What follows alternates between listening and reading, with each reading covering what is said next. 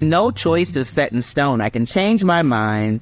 I can make a different decision. Mm. And I feel like remembering that is really, really, really important because so many people, they're like, if I make this choice, I'm locked into this thing. And now if it's a mistake, you know, there's no redirection. And I'm like, no, as long as you wake up, you know, you have an option to choose different.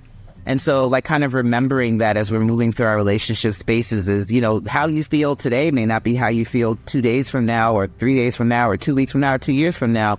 And when you change your mind or when you decide something doesn't work for you, you can make a different choice. Welcome to the Multiamory Podcast. I'm Jase. I'm Emily. And I'm Dedeker. We believe in looking to the future of relationships, not maintaining the status quo of the past. Whether you're monogamous, polyamorous, swinging, casually dating, or if you just do relationships differently, we see you and we're here for you.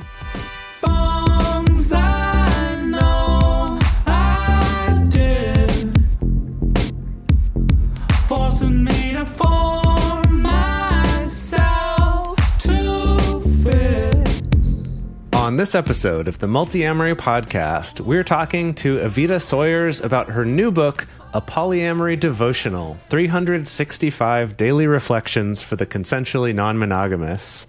Evita La Vida Loca Sawyers is a non monogamy coach, speaker, and educator, creator of today's Polyamory Reminder, and her approach is both frank yet empathetic, and she's appreciated for her vulnerable openness about her own challenges in non monogamy and helping others to grow on their own journeys.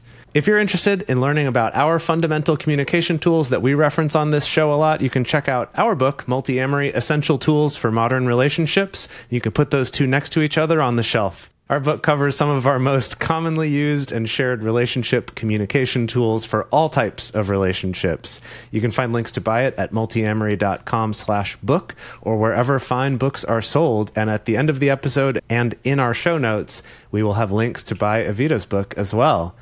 So, Evita Sawyers, thank you so much for joining us today. I am so excited to be here. Y'all have no idea. I was looking forward to this conversation. I love talking to y'all. thank you for having me amazing because the last time you were on the show, it was our episode 310, and that was back in 2020 which is incredible kind of thinking like how far we've all come since then how much has happened just the changes in our world all of that. And i remember reading in your book as well and i didn't even realize this that you started daily polyamory reminders around the pandemic.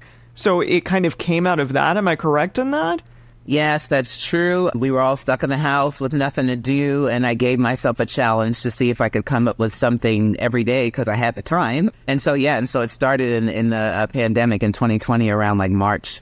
Wow. Yeah. Okay. So like right when the pandemic was starting. That's very cool. And then also, when we had you on the show last time, it was just sort of the beginnings of your separation and moving into your divorce. And I was just curious how things were going with that. Can you give us any updates? How are you doing? Absolutely. So uh, we are officially divorced as of May of this year, if I'm not mistaken. We got our, our I got my divorce papers in the mail, which was super surreal because even though I had like known that I was going through the process and it wasn't surprising, there was something about the finality of it that was still impactful. But uh, I have since moved across the country. Yeah. So when I was on the show, I was living in San Diego at the time, um, and I made the decision to move back to New Jersey, which is originally where I'm from to reorient myself. I moved in with my mom. And so my, uh, I, I have to stop saying my husband, my ex-husband and the children, they stayed in California and uh, I moved over to New Jersey. And so this cross country mm-hmm. move from my kids, you know, from the home that I'd lived in for 21 years, kind of coming back home to, you know, where I grew up, which I hadn't lived in since I was like 17 and then now creating a new life uh, as an adult, being single when I've literally never been single my adult life. I met my husband when I was 21, if I'm not mistaken, and we got married. Yeah, I was 21, turning 22. I had like a brief oh, period wow. of like singleness as an adult. But I was in the military. I met him right after I got out. We got married, and you know, so I've been married for most of my adult life. So like now I'm navigating being single and polyamorous, which is interesting. It's a different experience. It's a much different yeah. experience. But fortunately, I will say um, the children are doing well. They've come over to visit. I go over there to visit them. Uh, and my uh, former spouse and I get along very well. You know, it hasn't been bitter or acrimonious. I actually was just talking to him because I was like, "Do you want a copy of the book?" And he was like, "Oh, I don't know," but he said, "Yeah." So I'll be sending him an autographed copy of the book. Yeah. Question took him off guard, uh, but he said, "Yeah, he wants a copy." So I mean, Right. you know, as as things as far as things go, you know, I I, I really have no complaints.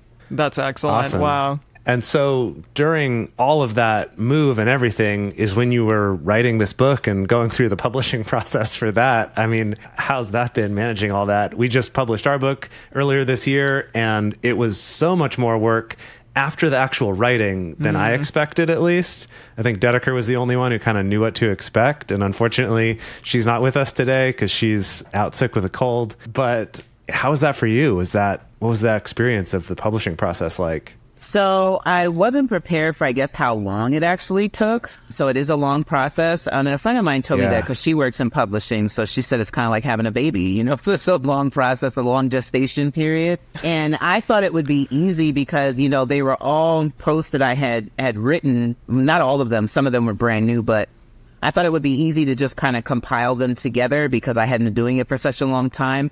And I was fortunate enough that both of the compiling and the writing, because I when I got to the end of the book, I still had about forty reminders that I actually had to generate and write Oh, because wow. I didn't have a full 365. Yeah, I did not have a full 365 hmm. when I went and kind of pulled them all through because I'd been doing it for a while. So I was like, oh yeah, I'm fine. I, I should have 365. I didn't.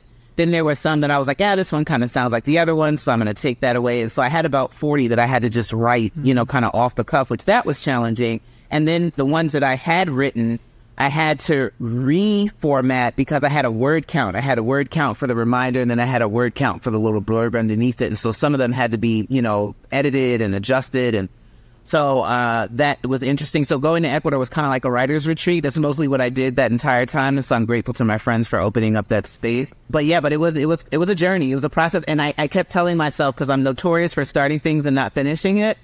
And I'm like, Vito, you're gonna do this. Like you're gonna finish this. You're gonna finish it. To see the thing through to the end. And Yeah. thankfully, I did. Yeah, I, I was so impressed with all of the additional information that you put underneath each specific prompt, and that you also had kind of a homework assignment or at least something for people to think about in addition, which is really cool. How was that process of sort of expanding what you had been writing since the pandemic out into like a fully fleshed book that also includes sort of thought prompts for the reader and things like that. I mean, so much of it is also include includes your personal story in the midst of every single thing that you're putting in there. So, can you talk a little bit about all of that and and sort of fleshing out what became the book from just the daily reminders that you do every single day? Yeah, so I wanted it to be more. So I tell people all the time when people ask me, what do you want people to get from the book? And my main thing is I want people to find themselves. So I don't want this to just be me, like, mm-hmm. sort of writing this, like, you know, manifesto to create this army of people, you know, who think and, and feel like me. I really wanted people to be reminded as they're reading this that this is not me telling you what to think and feel. This is me presenting an idea to you and then you do the self reflection so that you can find out where you land on this thing. Some of the stuff you read, you may agree with. Some of the stuff you read, you may not. And I hope you do find things that you don't agree with because that's the point. The point is for you to find out what your answers are and then not just parrot mine. And so, because of that, I wanted to have a space where people didn't just read it, but people actually sat with themselves and thought, what do I think about this? How do I feel about this? When I ask myself this question, what comes up for me? Because that to me is most important. I feel like so much of our movements through relationships is wanting someone to tell us what to think or wanting someone to tell us what to do or having, you know, voices that are telling us what to think and feel. And one of the first things that, that I really be, like drove home as I really dived deep into non-monogamy is like, B, you got to start coming up with your own answers for this stuff, you know, because these pre-programmed and mm-hmm. preconditioned ideas that you have, they ain't working, you know. So you got to come up with what your own answers are. And so I wanted to have something at the end for people to, like I said, kind of dig into themselves and go, where do I stand on this, or how do I feel about this? And it was a little challenging because you have to write open-ended questions, so you can't write things where people can just say yes or no. You know, so trying to find out, you know, what the open-ended question was about, you know, the thing, so that I could present it to people. And then, like I said, going through and kind of trimming some of the fat. It's like, okay, but you don't have to say. So I'm a very ver- verbose person. If you didn't know, know, so I'm loquacious. And so some of it was going, okay, you know, we don't have to say that. You know, you can trim that down. You already said that. And then some of it was hard because, like, I was like, but I don't want to cut this. You know, this. I feel like this is important. So there were some moments where that was challenging mm-hmm. too, because I'm like, but I really want this to be included. And sometimes that created an opportunity for me to go, okay, I can't talk about this here because I don't have the space, but maybe I can pull this out and actually create a separate mm. polyamory reminder just about this thing that I wanted to include here, you know, um, that that just didn't have the room for. So, um, because I think people don't really appreciate how challenging it is to to say all of these really, really, really nuanced things in this tiny character count and try to make sure that you're saying the right thing. So even, you know, one reminder, I could probably pull, you know, three or four different things out of it and create something separate about it. And so, um, so that was kind of, you know, navigating, um, like I said, what I wanted to say, how I wanted to say it, you know, making sure that it was reflective of what I wanted to communicate, but then also fit the format. And then also cre- provided an opportunity for people, like I said, to examine themselves, which is really the main driver for why I wanted to do this is I kind of want people to go, hey, sit with yourself and ask yourself, what are my questions and what are my answers? Because when we have more surety in our inner voice, when we know what our answers are for ourselves, that creates a lot of security in our movement through relationships when we're not kind of going, well, I don't know how I think and feel about this. And so that was really what was most important for me is, is telling people, hey, like, you know, I want you to find yourself in these pages, not find me. Yeah, I think that it's such a nice thing too for people starting out or people who have been doing this for a while because it gives you these prompts to think about some of these questions and where your values are before you're in a situation where you've got to make that decision right now and it actually affects somebody else. It's like a lot of times we just don't even realize what sorts of things we haven't thought about yet because it's so new and we don't have all these kind of built in cultural values around what's normal, what's right, whatever. I think honestly that can be an advantage too, because sometimes even in monogamy, that cultural baggage that we come in with, we think gives us all the answers. And maybe it's because we didn't really mm-hmm. think it through. Kind of like you were saying that developing your own thoughts and your own voice and your own feelings about these things is so important. I think this is this is a great way to explore those. And you have it listed out so there's one for each day for 365 days. Although I also think this would be really great to just kind of flip to a random page now and again and just oh, come oh, back sure. to it or bookmark them, stuff like that. Right. I, I, like it because I feel like it's kind of a choose your own adventure. So you could, mm-hmm. you know, flip it open and say, universe, speak to me, you know, and just open it to a page that day. You can read it once a day. You can take one and, um, you know, read it for a week and sit with it. So I kind of like that, that the format is that you can kind of move in and out of it how you want to. And that was also important for me as well. I feel like a lot of times people don't have the time to sit and read a book from start to finish, even though I appreciate books in, in that way. And even I, sometimes I'm just like, I just don't have time to read. And I like that this kind of allows people to go, okay, I may put this down for a couple of weeks and then I can just go back to it and pick it up and, you know, find something that speaks to me and that works. So I like the format for that. And then, yeah, you're right. Like often you don't know what a situation is going to prompt. It's like so many situations that happen in non-monogamy are so foreign. Like if you told me when I was walking down the aisle, with my husband on the day that we got married that, you know, fast forward 15, 16 years that I'm going to be in bed with him and his girlfriend and we're going to sleep at night. You know what I mean? Like, I would have been like, what? You know? Um, but there I was, you know? And so, and I would tell my, my partner often when I was going through different things, different challenges in non-monogamy and sometimes exhibiting behaviors that like I didn't even know that I was capable of because I was so activated and him being like, who is this person? I'm like, I don't know who it is either. Like you and me are both figuring out who this new person is, but it's because a lot of scenarios that come up in non-monogamy, they bring out sides of ourselves that we didn't know existed or we hadn't had an opportunity to be in a situation that activated that. And so I do like that it gives people an opportunity to maybe have a little bit of like foresight. It's, oh, I didn't even think about that as a scenario, or let me think about how I would respond in that moment so that way you're kind of not going in with no game plan. You've already kind of thought about it a little bit beforehand and thought about maybe like what your integrity is or how you would like to have shown up. And so I, I like that option too, because if I would have had an opportunity to get some examples of like these are some things that could happen to you or these are some experiences that you might have in the situation i might have had a chance to like you know kind of think about these things so i wasn't shooting from the cuff because in the beginning my shooting from the cuff was nothing nice Yeah. I think that's a lot of people's experiences for sure. So before we get into going through some of these particular ones and, and talking about the ones that we really enjoyed and maybe picking out some of your favorites, I, I did just want to ask why you decided to use the word devotional for describing this. You know, like as, as someone who grew up Christian, it's like, oh yeah, that's you know, you got your your prayers for each day or different verses you're going to read or whatever.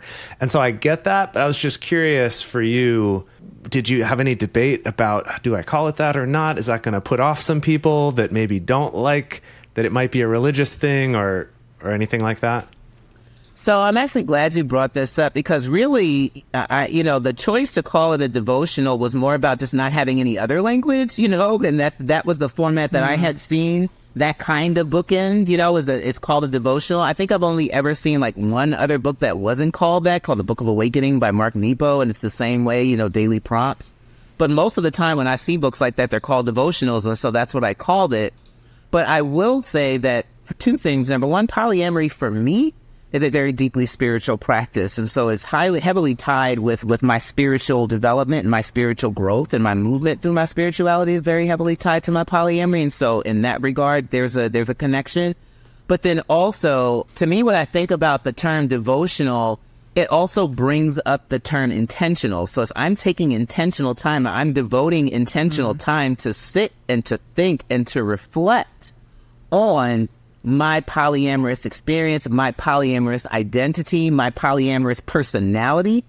And I find that when I am intentional about those things, I have a better experience, like I said, than when I'm just kind of, you know, like kind of just traipsing through it, letting stuff happen to me. But when I'm intentional about like, hey, like, what do I want to say about who I am in polyamory? What do I want to say about the kind of partner that I am? What do I want to say about the kind of experience that, that I want to have?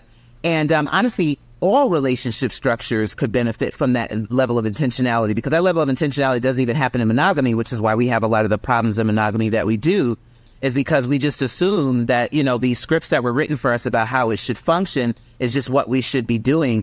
And we don't bring a level of intentionality and devotion to like, hey, I'm really going to sit and sit with myself and think about like, what do I want to be able to say about how I move and how I function and what my relationship space looks like. And so while it wasn't well thought out to use the term devotional, it was more just like I didn't have, you know, for lack of a better term.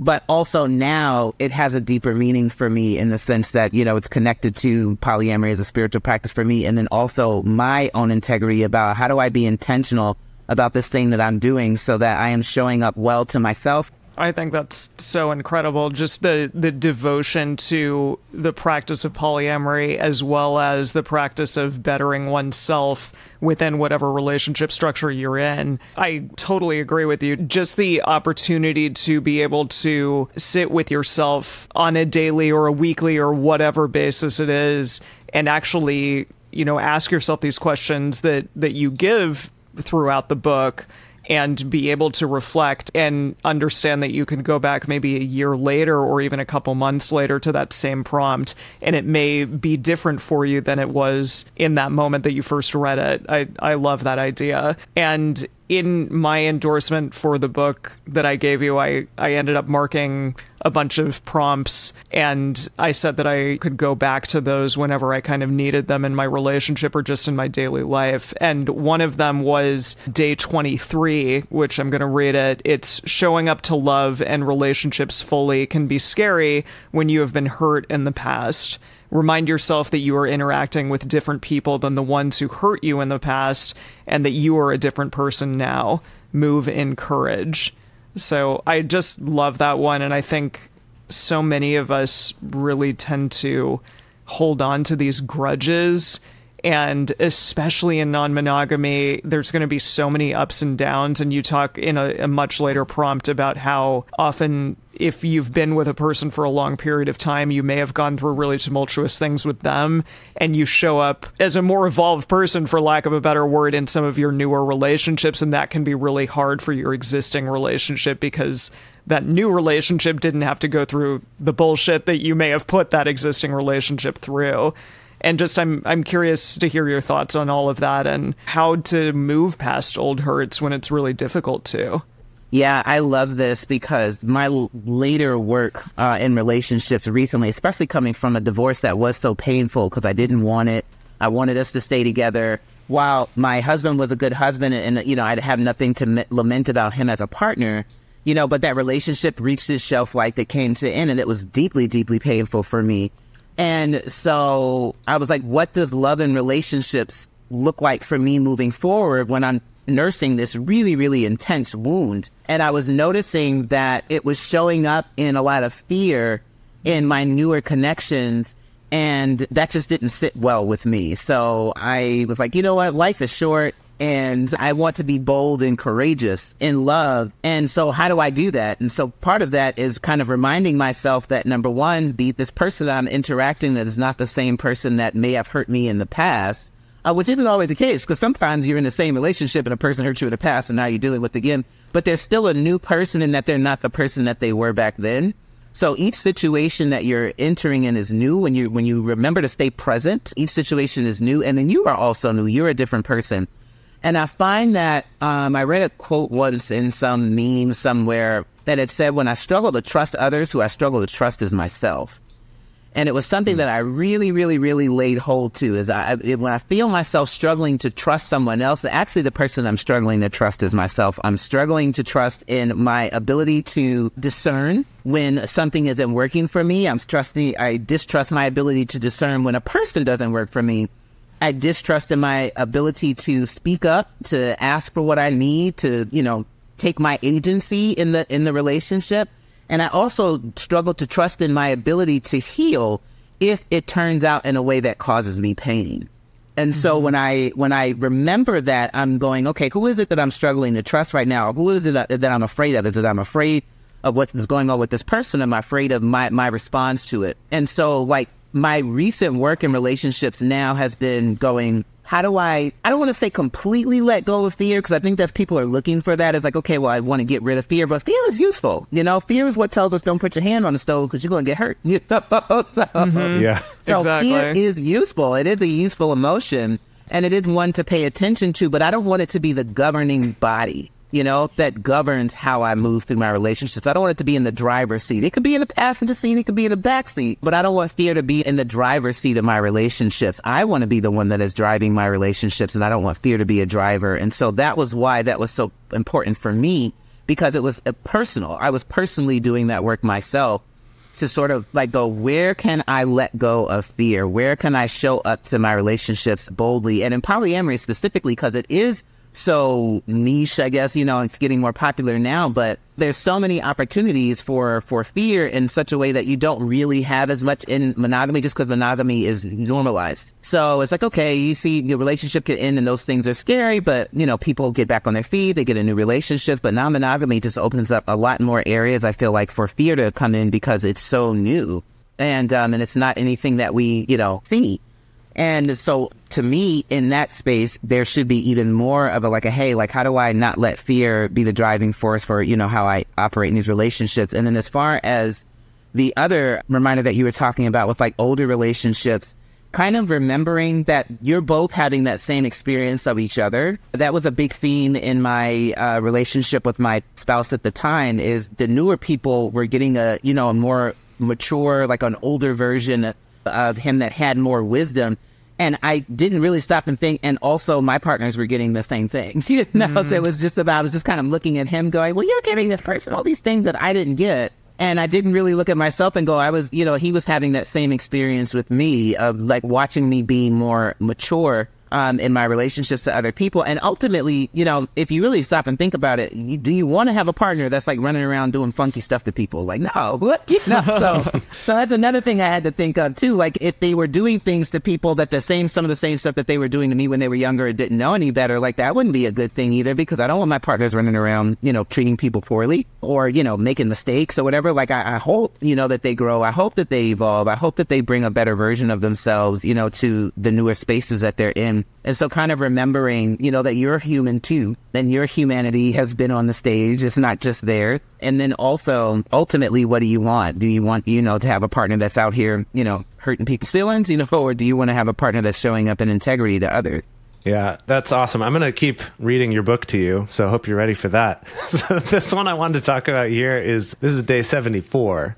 Um, and I, I particularly resonate with this one, and that's having multiple partners is not the sole benefit of practicing non monogamy. And the more you grasp this concept, the more you'll enjoy the experience. This has been basically the journey of my last three years, especially because uh, I had a relationship that ended right before the pandemic started.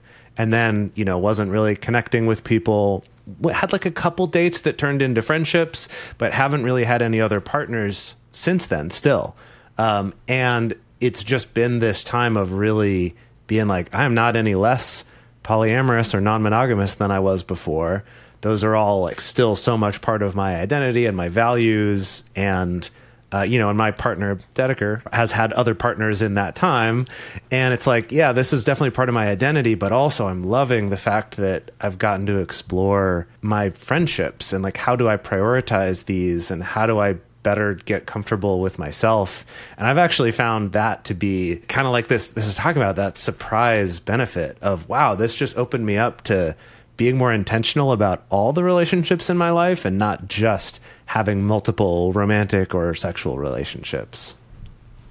Yeah, my experience in non monogamy, you know, when we started with polyamory, we started with the triad. That ended mm-hmm. about two years in. And then I was dating and, and trying to relate to people. And while if we went pound for pound, you know, dates wise, I definitely had more dates than my partner. But if it was relationships, like people that actually wanted to have something, he fared a lot better. And it was really challenging for me. And uh, I struggled and so I began to go, okay, like I want to be able to enjoy this, but this lack of being able to have partners, number one, made it so that it was challenging to me to enjoy, enjoy it because that's what I was focusing on. But two, it also made me, or it kind of prompted me to, to make relationship choices that I probably shouldn't have made just for the sake of having. yeah, hmm. yeah, I, I totally I feel that. Yeah, just yeah. for the sake of having, you know, just saying, okay, well, I just want to have, and so you know, I'm going to take this relationship option that is clearly showing for me that it's not going to work. That there's definitely some some discrepancies here about the things that I want in relationships, but it's something. And so when I began to shift my focus from how many partners I had, or how many dates I went on, or how many you know people I had acquired, to like what was polyamory doing in me? Was i becoming a better person? Was i like you said was i being more intentional in all of my relationship spaces? Was i growing? Was i growing in the challenges to show up well to my partners? It's one thing to show up well to your partners when your poly is popping you got the dates going your relationships are going well and you're like yeah man going on that two week vacation. It's a lot easier to do that than when like your partner has this relationship that's going really well or a several relationship that's going really well and you don't have that, it's a lot, lot mm-hmm. harder to show up and be supportive. And so I found that in those moments is where I really, really kind of honed in on what my polyamorous integrity was. And so when I shifted my focus from how many partners I had to what I could say about myself as a po- polyamorous person, how did I feel about myself as a polyamorous person? I actually enjoyed the experience a lot more because I was able to see more benefit to what was happening within myself and in my life as a result of polyamory that had nothing to do with how many partners I had or didn't have. We're going to take a quick break to talk about how you can support this show. If you enjoy this content and want us to be able to keep putting this out there into the world for free, sharing advice and research studies and amazing guests every week out there for the whole world to listen to, the best way you can do that is just take a moment, check out our advertisers. If any seem interesting to you, go check them out. And then, of course, you can support us directly by going to multiamory.com slash join and learning about that there. Lucky Land Casino asking people what's the weirdest place you've gotten lucky? Lucky? In line at the deli, I guess? Aha, in my dentist's office. More than once, actually. Do I have to say? Yes, you do. In the car before my kids' PTA meeting. Really? Yes. Excuse me, what's the weirdest place you've gotten lucky? I never win and tell. Well, there you have it. You can get lucky anywhere playing at LuckyLandSlots.com. Play for free right now. Are you feeling lucky? No purchase necessary. Void where prohibited by law. 18 plus. Terms and conditions apply. See website for details. For a long time now, we've been fans of adamandeve.com for getting sex toys or lingerie or accessories, things like that. It's uh, just a fantastic resource with a huge selection And now, not only do we have a fantastic offer, but we also have a promo code that will work on adammale.com and evestoys.com, which are their sites specifically for LGBTQ audiences. And our code is fantastic. It's 50% off of almost any item in the store and free discreet shipping when you use our code MULTI. Yes, we love adamandeve.com and have for years. They are our oldest and longest sponsor, and they just keep on giving great gifts to us and to our listeners. You can bring more pleasure and satisfaction into your bedroom by going to adamandeve.com, adammale.com, or evestoys.com and select any one item. It can be, you know, an adventurous new toy or anything you desire, something fun, something sexy, whatever sounds good. So just enter offer code MULTI at checkout and you'll get 50% off almost any item plus free shipping.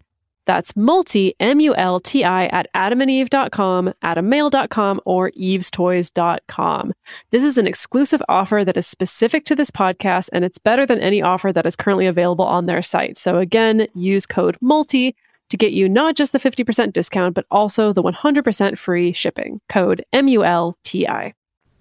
I'm really curious because you went through the kind of more traditional route of becoming polyamorous with a spouse and then opening up an existing relationship. And now, as somebody who, you know, you said at the top of the show, you're single and going into polyamory from there, how do you think that's going to change, or do you think that it will change the way that you explore non monogamy now? It does. It has. It really has. And I was not prepared for it. So, and the way I described it is I was a lot more willing to take risks in relationships because I had a staple relationship at home, or what I called a, an oatmeal mm-hmm. relationship. That's what I call it. Oatmeal. It provided the nutrients and the nourishment, and sort of that mm-hmm. base, you know, kind of relationship needs. And so I was much more experimental in my dating life because I'm like, well, you know, I got oatmeal at home. And so, you know, if, if push comes to shove and I need cuddling or I need whatever, you know, I have this staple relationship to go to.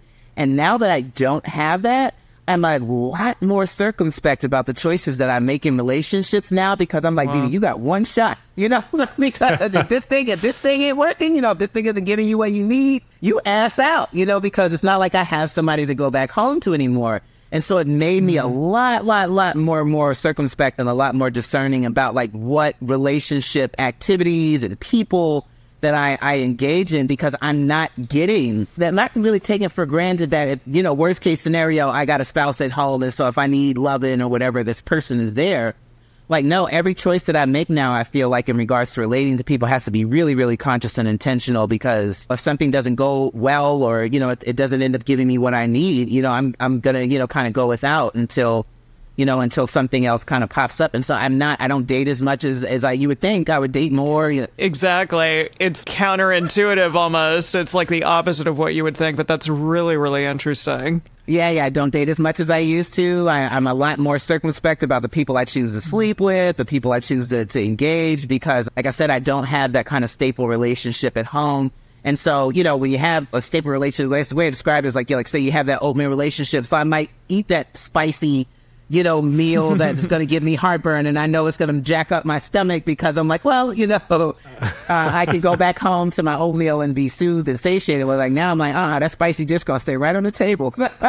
yeah, so uh, that was shocking for me. That was actually really surprising. I thought that I would just date more and, and be out there and actually know I'm a lot less inclined um, to to just kind of interact with whomever because of not having, like I said, that sort of like kind of staple sort of home cooked meal uh, in my life. In regards to breaking up, this prompt from day 127 where you say not all breakups come like loud booms crashing cymbals or symphonies of chaos.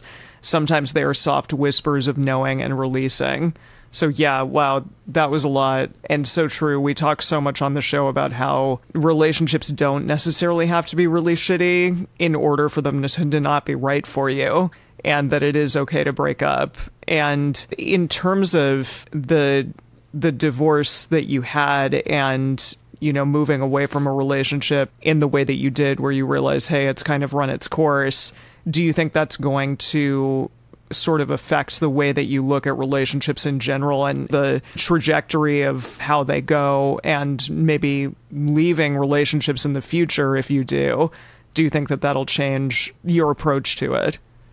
It did actually. So I, I had a, a, relationship when I moved over here briefly when I first uh, uh, moved over here, and while um, you know we loved each other very much, maybe about eight months or so into it, I was like, eh, I think I'm going to redirect this relationship to friendship because I don't think that us trying to have a romantic connection with one another at this time, or maybe even at all, is viable. And so one of the things that I will say that it taught me is to get out while you can still salvage, you know, mm. uh, something of the relationship that you enjoyed. And so I feel like what happens is, because before I used to be very team no friends with my ex, we is we finished or is we done is what I used to tell people like Birdman, yeah. you know. But this person didn't fit neatly fit into that category. I didn't want to be done with that person.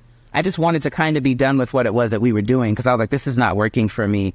And so I find that sometimes people hold on too long to the relationship. And, you know, by the time they finally release, so much damage has been done that there's just nothing in the relationship that was working that is salvageable. And so it made me much more aware to sort of pay attention to go when I need to kind of call it or when I need to shift directions or when I need to adjust something that I'm doing that's not working so that I can still maintain people that I clearly have a connection with and there's clearly a chemistry there. And we just might not be good doing this thing that we're actually doing and that relationship was one of those ones that was was just kind of like a silent knowing of like you know vita i know you really love this person and they really love you and y'all are trying but you know i, I just don't think that this romantic relationship that y'all are trying to make work is going to work for you um, and so I made the choice to shift us to friendship, and we've been friends now for the last couple of years, and it's a much better space. it's mm-hmm. a much That's better great. space, and so it has changed my ideas about like how I want to exist in my relationships in such a way so that I'm giving myself the permission to kind of go, you know, we don't have to be doing this thing that we're trying to do. And while that is painful, like if I let go uh, what my ideas for what I want with this person and just embrace the person, it opens up so much uh, of a space of creativity for what does work for us that allows me to sort of keep these people in my life that I care about but maybe not necessarily am able to to accomplish the thing that we set out to accomplish. Yeah, I love that. And I think that's really good to share those kinds of stories with people because I think that's so antithetical to the way that we're taught relationships mm-hmm. should go or, or can go. I was just thinking about a relationship of mine from several years ago. I think this was back in maybe 20 2017, 2018, something like that. But it was one where I started having that feeling of like, I'm, I'm not feeling this. I do really like this person. I, I don't want this to get to this situation where I'm just having a bad time and, you know, we're like having to break up in a more painful way. And this was not easy to do, but I made that decision of, okay, I'm just going to try to be real upfront and, and clear about this and just kind of explain you know, I, I like you a lot. I think you're cool, but also like something's just not clicking with me for this. And so I want to change this type of relationship. And I felt bad about that. Like I, you know, shoot, I was such an asshole. I should have just like found some way to like this person mm. more or, or be more attracted to them or whatever it was. And then just earlier this year, I think they sent me a message just saying, Hey, I was chatting with our mutual friend and just wanted to let you know like i always look back on our relationship really positively and like it was one of the most kind of well communicated and mature relationships. And i just have like nothing but positive feelings about it. And i'm so happy that you're friends now with this mutual friend. And it was just that like oh wow i'd felt bad about this for years. But actually for them it was this positive experience. And so i just i just want to share that because i know it's something that I would not have expected to happen. And I feel like most of us would assume, oh, if you ever do that, they're just going to hate you or not going to want to be friends with you or whatever. And that's not that's not always the case. Right. That's actually the kindest thing you can do. Like if you were to ask someone, you know, do you want to be with someone who dreads their relationship with you and who doesn't want to be with you? Everybody would say no, you know. Yeah. the minute, you yeah. know, a partner comes to them and says, you know, this isn't really working for me, and I think I need to do something different. We get all up in arms when really that's the kindest thing to do because ultimately what I want is to be in relationship with someone who is very present in what it is that we're doing and we're on the same page by this thing that I want to do with you, you also want to do this with me. Cool. So, um, the kindest thing that we can do is when that shifts for us, so when that changes for us, that we be honest about that and we talk to about that person. Like even with my my spouse, and I'm not faulting him for this in any way because we were married for 16, almost 17 years. We had three children. We had a deeply, deeply intertwined life. That's not something you easily walk away from. And so I'm not judging him for, for, you know, taking the time that he took. But there was a part of me that when he stated that he didn't want to be together anymore, he didn't have romantic feelings for me anymore. Um, there was a part of me that internally screamed, thank you, because I was like, he finally said it because I, I mm. knew, you know, and I knew and I knew it, but I kept feeling like, well, I'm just being insecure. You know, he's telling me that he's happy, he wants to be here. You know, I just need to, you know, I need to just trust him or whatever. But I knew deep down, I knew I was like, this dude is just not, he just does mm. not want to be here. And I, I'm pretty sure that that happened for a lot longer. If I were to go back to him and ask him, like, when did that, when did you really know that, you know, you had kind of checked out of, of the romance piece of our relationship? It probably was a lot longer from when he actually declared it because of that space. I don't want to hurt this person. I don't want to disappoint them. Some of it is okay. Maybe I can see if I can get it back. But once you're kind of pretty clear, you know, that that's not what's happening, the kindest thing you can do with a person is just to let them know. And, and, uh, you know, I feel like a lot of times when people move through relationships and they trade a momentary discomfort for a much bigger mess down the line. Yeah. Absolutely. That happens so often. Yeah. Gosh, yeah. I wanted to sort of end things off with some questions from our listeners. They were really excited that you were coming back on the show, and they had a couple things that they wanted to ask.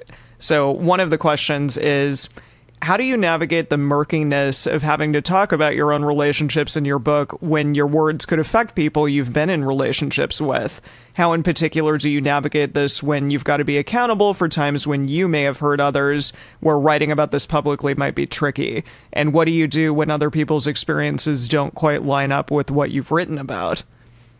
Wow, that's a really great question. So most of the people that I've talked about, most of the person I've talked about the most is my former spouse. Uh, yeah. Because that's who I have the most relationship experience with. And at this point, he kind of knows who I am. So, you know, we had a very public relationship even when we were together. That was actually one of the, the incongruences that we had is because he's a very private person. And so I know that was a challenge for him. I feel like I've done a really good job of learning how to phrase what I'm saying so that I am talking about my experience, but it's in such a way that it's not disparaging to the other person. And so I've never really had someone come back to me and like read it and go, that's not how I remember it, or you told that wrong. I also feel like because I don't, so I, I tell people that two emotions that I don't experience a lot of is embarrassment and shame. So I just, for some strange reason, my emotional human index just does not have a lot of those emotions. And one of the things that makes that a gift for me in my writing is I'm not afraid to put myself on blast. You know? I Which I think is so impressive. Just also that you're able to be like, wait, that wasn't very good, that thing that I did, and I'm able to admit that and then put it out into the world so that other people can learn from that mistake. I, I find that to be really impressive that you're able to do that so well. Right. And so I feel that, you know, even if some people that, you know, I've interacted with have read some of the stuff, they see me also laying myself out and it doesn't come off like I'm just like pointing the finger at all these people that I'm with and all these terrible ways that they failed me and I was just a saint. They're like, no, you know, I'm putting myself out there too. So I've never really had anyone come back to me and say, you know, I really didn't like that you uh, uh, did that. Um, um, some things I will check in with like current partners and be like, hey, I'd like to talk about this thing that we went through, or I'm letting you know that you know this this uh, situation that we had. I'm going to bring up if it's something too sensitive or something that they absolutely have the right to say. I really I don't want you to create content from that. And I'm like, okay, cool, no problem. I tend to want to create content from the more positive things, you know, um, that I can say about my partner. So I choose those more often than I choose the negative stuff. Um, uh, and so, yeah, and it really is just, uh, you know, like I said, being honest. I also am okay with, you know, someone coming back and going, well, I remember that differently. And I'm like, well, that's kind of, that's, that's the thing with relationships. Sometimes, you know, it's about perspective. I would say that there's, there's three sides to every story, yours, mine, and the truth, you know? Mm-hmm. so, and right. And so, you know, the way you remember something going down may not be the way I remember something going down. But I think I do a really good job of fairly telling the story so that people, you know, that I interact with don't feel as if I'm just kind of, like I said, disparaging them in my work. We got another interesting question from one of our listeners, and they asked, How is monogamy and the colonization of spirituality interconnected? I think that the colonization of spirituality demonized a lot of our indigenous practices, non monogamy being one of them, and it created this like system of morality. And monogamy became the system of mm-hmm. morality of the day. And anything that was reminiscent of indigenous practice was deemed as demonic, was deemed as not of God, and uh, was deemed as something that we needed to get rid of. And so, uh, you know, our indigenous cultures, they were non-monogamous. We lived in, in you know, communal environments. Uh, and, you know, monogamy was not the, the order of the day in our indigenous practices. And so when colonization came in, we also got, you know, morality. And the morality was to move away from anything that was reminiscent of, of our indigenous practices and non-monogamy being one of those things. And so I think that the colonization of spirituality, giving us this kind of, you know, morality of one, you know, monogamy, you know, this morality of heterosexuality, this morality of cis normativity, all of that stuff is, is, you know, from colonization, uh, because our indigenous cultures were multifaceted and had multiple ways of existence and multiple ways of identifying. And uh, that was deemed as, as savage you know, that was deemed as, like I said, demonic and not of God. And those things were taken away from us. We were literally, you know, told that we couldn't practice those things. We had to move away from those things. And so that's why, uh, you know, to me, monogamy or the, the concept of monogamy or the concept of monogamy, I'll say as it's practiced today, because I think so much of the what we hear in polyamory is monogamy is wrong. It's rooted in, you know, capitalism. And, and yes, that is true. But it, we, I think we have to separate the system of monogamy as it functions in our society today to, to the identity of monogamy, which is very personal. Because, you know, the goal hmm. is not to move ourselves to a space to where the entirety of society is now non-monogamous and there's no space for monogamy because even if we, you know, did a total cultural reset and made it so that non-monogamy was the order of the day, there would still be humans that were not interested in it because humans are not a monolith. You know, we're not a monolith of desires. And so to me, it's important that we differentiate the system of monogamy as it functions today as opposed to the identity of monogamy. People that just really decide that, you know, I just am only interested in having a relationship, sexual or romantic, with one person. And so I feel like the system that was imposed upon us with monogamy was one that was, you know, c- connected to colonization and white supremacy and, like I said, heteronormativity, cisnormativity, you know, capitalism, all of these things, patriarchy. But you know, it, it's a system, uh, and that part, yes, you know, we need to critically examine. But the identity, the monogamous identity, is one that any human you know, can can feel is is right for them. And I think it, that it's important that we we we name that so that you know monogamous people aren't feeling like, hey, I, I really am genuinely monogamous, and that's what I want to do. And my response to that is okay, uh, but go into that consciously. You know, how much of that is really who you are, and how much of that is this programming, you know, that we've all been kind of, you know, born into in this monogamous society. So I always encourage monogamous people, like, okay, you're monogamous, that's great, wonderful, but like, still, you still need to unpack that because I guarantee you there's a bunch of stuff in there that even if you can identify that you're on monogamous, it's still not reflective of how you really think and feel about relationship. Yeah, I, I think that's it's so interesting too to think about it from the programming point of view, but also even if you were able to move beyond that, there's still just like the reality of how much the system favors this one way of being. Mm. Because I know that, uh, like for example, I had a partner who, when she was ending our relationship, and this was quite a while back. Uh, you know, was very matter of fact, very amicable and everything. But her reasoning was not because she felt like she was monogamous, but just because she wanted to have kids and is like, it's going to be easier to do. And I'm going to have an easier time finding someone to do that with if I decide to do that in a monogamous way. And so I felt like, I guess I admire that she was able to approach that from that very eyes open kind of yes i'm making this decision because of these reasons. And also it really sucks that we're in a society where she had to make that decision for those reasons and not actually because it was something that spoke to her or, or was true to her I mean, I've had that conversation with myself from the desire to get married again. You know, I do eventually want to get married again. I hope that that happens for me. Mm. I did wonder. And sometimes, yeah, mm. sometimes I can feel like, am I even going to find that in the non-monogamous community? Because so many people that are non-monogamous are very anti-marriage. They're anti-normative ways of relating, and that's mm. fine. There's no problem with that. But it does sometimes result in me feeling like, am I really going to find someone that desires marriage and that wants to be married? And, you know, will it come down to a choice of choosing to return to, you know, monogamy so that I can have this experience of having a spouse again or continuing to remain non monogamous and just kind of hope, you know, that I come across someone who wants to pair in that more normative, you know, kind of framework? And obviously, I'm going to choose option two because there's just no way that I would go back to monogamy. It's not interesting to me.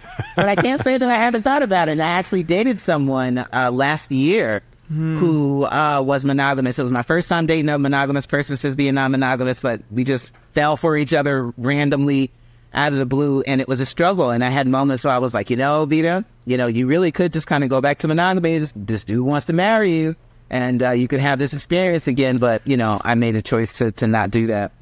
I have heard from friends who struggle with similar questions of, well, I really like this person. Maybe it would just be easier. And it, it is, I think, always that question of, should I go the easier route? Because it is society just constantly telling us this is the way that we should be, and this is the thing that we should do. And is that ultimately just going to be easier for our life versus what is really the true and best thing for me as an individual? I see it as you trade one ease for you know a different one, so that it's easier in some ways. You know, life will be easier for you. You'll have an easier time of it because of the the setup of our society. But to me, the hard part is the like condensing myself in a way um, that isn't reflective of who I actually am. And that just to me, that part is actually too uncomfortable. The other stuff, you know, the external stuff I can deal with. You know, I can figure that out. But the internal struggle of like not being who I know I want to be and like having to truncate myself, you know, to kind of fit in this box, that that actually is the harder struggle for me. And so uh, that to me is just you you trade one ease for another, you trade one difficulty or one hardship for another. Um, and that's just not a hardship that I want personally. So I would just rather be myself personally. Yeah, that is such a great thing to bring up though that it's about really weighing what is what is right for me. You know, it's not like, oh, if I decide to do the thing that's easy or that's more supported, it's not like oh, I've failed and I'm to be doomed to unhappiness. That might not be true. That might actually be the lesser of the two challenges or the better of the two easy ways to go about it. But just just to acknowledge that there's a choice to be made there, right? That there's there's things to weigh up on both sides of it. And I think we tend to look at things and uh, these choices that we make as like like they're set in stone. And that's another thing that I try to remind myself of is the choice that I make today. It may set some things in motion that are kind of challenging to redirect as you know the ball gets rolling. But like no choice is set in stone. I can change my mind. I can make a different decision. And I feel like remembering that is really, really, really important because so many people, they're like, if I make this choice, I'm locked into this thing. And now if it's a mistake, you know, there's no redirection. And I'm like, no, as long as you wake up, you know, you have an option to, to, to choose different. And so, like, kind of remembering that as we're moving through our relationship spaces is, you know, how you feel today may not be how you feel two days from now, or three days from now, or two weeks from now, or two years from now. And when you change your mind or when you decide something doesn't work for you, you can make a different choice. So, speaking of that, we actually have one last question from our listeners for you. And uh, I'm just going to read this whole question. I feel like you've already hinted at the answer a little bit here, but I'd love to hear it. So, this is um, She has had such a ride in her journey, and I've followed her from the start. My question would be Did she see her polyam journey in the start going in the direction it is today? What's been the biggest surprise as she continued down this journey? And has she ever wished she wasn't polyamorous and could close Pandora's box and undo it all? Ooh, this is really good. So, no, I did not see myself where I am today. I thought my husband and I, I thought we were one of the ones that we were going to make it, you know? Hmm. I really, really did. And so I did not see me being at the place where now I'm divorced. I'm, you know, single at 40. I did not see that coming. And I even asked him, like, knowing that this was the outcome, would he go back and change and so that we didn't do this? But I also think too that that makes it feel as if polyamory was the reason, you know, that we broke up. And that if we didn't, you know, become polyamorous, we might still be together. And I always tell people that I don't know if there's some reality where we didn't become, you know, polyamorous and we broke up five years sooner. Like, I don't know that. And so what I will say is, no, I did not see myself here. Would I do it all again? No. Yeah. Yeah, I would. And not because of my, not because I wanted my marriage to end, you know, that's still saddening to me. But man, the person that I've become as a result of making this choice, I would not trade that human being for anybody, honestly. And so, um, and while I don't, I'm not one of those people that says polyamory is the only way for you to evolve. You know, like I feel like you can absolutely stay non-monogamous and still move through your traumas and healing and all of those things. You know, we don't, we, you know, the polyamorous community doesn't have the lockdown on healing and growth and evolvement. We really, I know we like to think so. Okay, but let me let y'all know right now, you don't. Okay, we don't. Okay, we absolutely don't. But for me, uh, you know, this was the journey that brought me to the person that I am today, who's much more self aware, who is much more self contained, who's much more in possession of myself as a human being.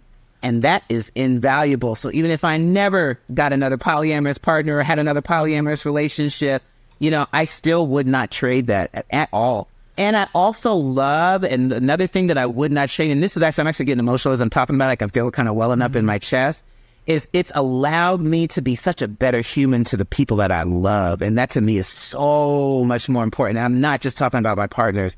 I'm talking about my friends. I'm talking about my kids. I'm talking about people I meet on the street.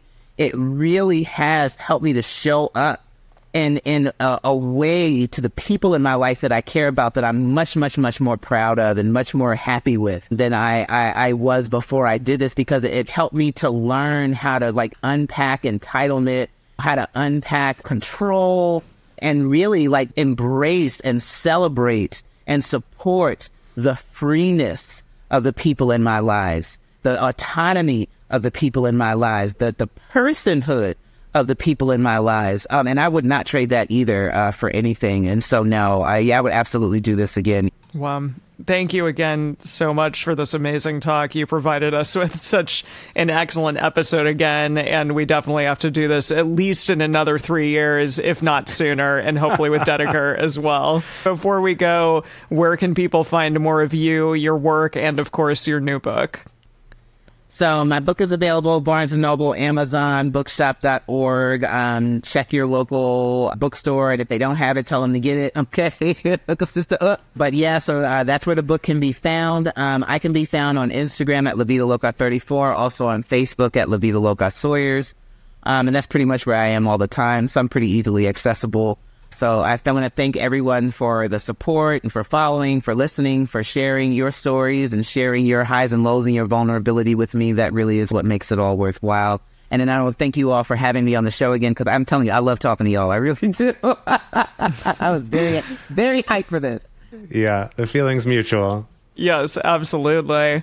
So, for everyone out there, we have a question that'll be on our Instagram stories this week, which is what are some of the benefits of non monogamy besides the opportunity to date multiple people? So, the best place to share your thoughts with other listeners is in the episode discussion channel in our Discord server, or you can post in our private Facebook group.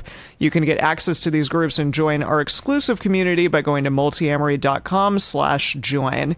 In addition, you can share with us publicly on Twitter, Facebook, or Instagram. Multiamory is created and produced by Jase Lindgren, Dedeker Winston, and me, Emily Matlack. Our production assistants are Rachel Shennework and Carson Collins. Our theme song is Forms I Know I Did by Josh and Anand from the Fractal Cave EP. The full transcript is available on this episode's page on multiamory.com.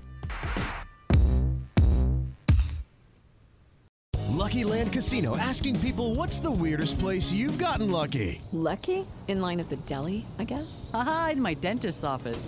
More than once, actually. Do I have to say? Yes, you do. In the car before my kids' PTA meeting. Really? Yes. Excuse me, what's the weirdest place you've gotten lucky? I never win and tell. Well, there you have it. You can get lucky anywhere playing at LuckyLandSlots.com. Play for free right now. Are you feeling lucky? No purchase necessary. Void where prohibited by law. 18 plus. Terms and conditions apply. See website for details.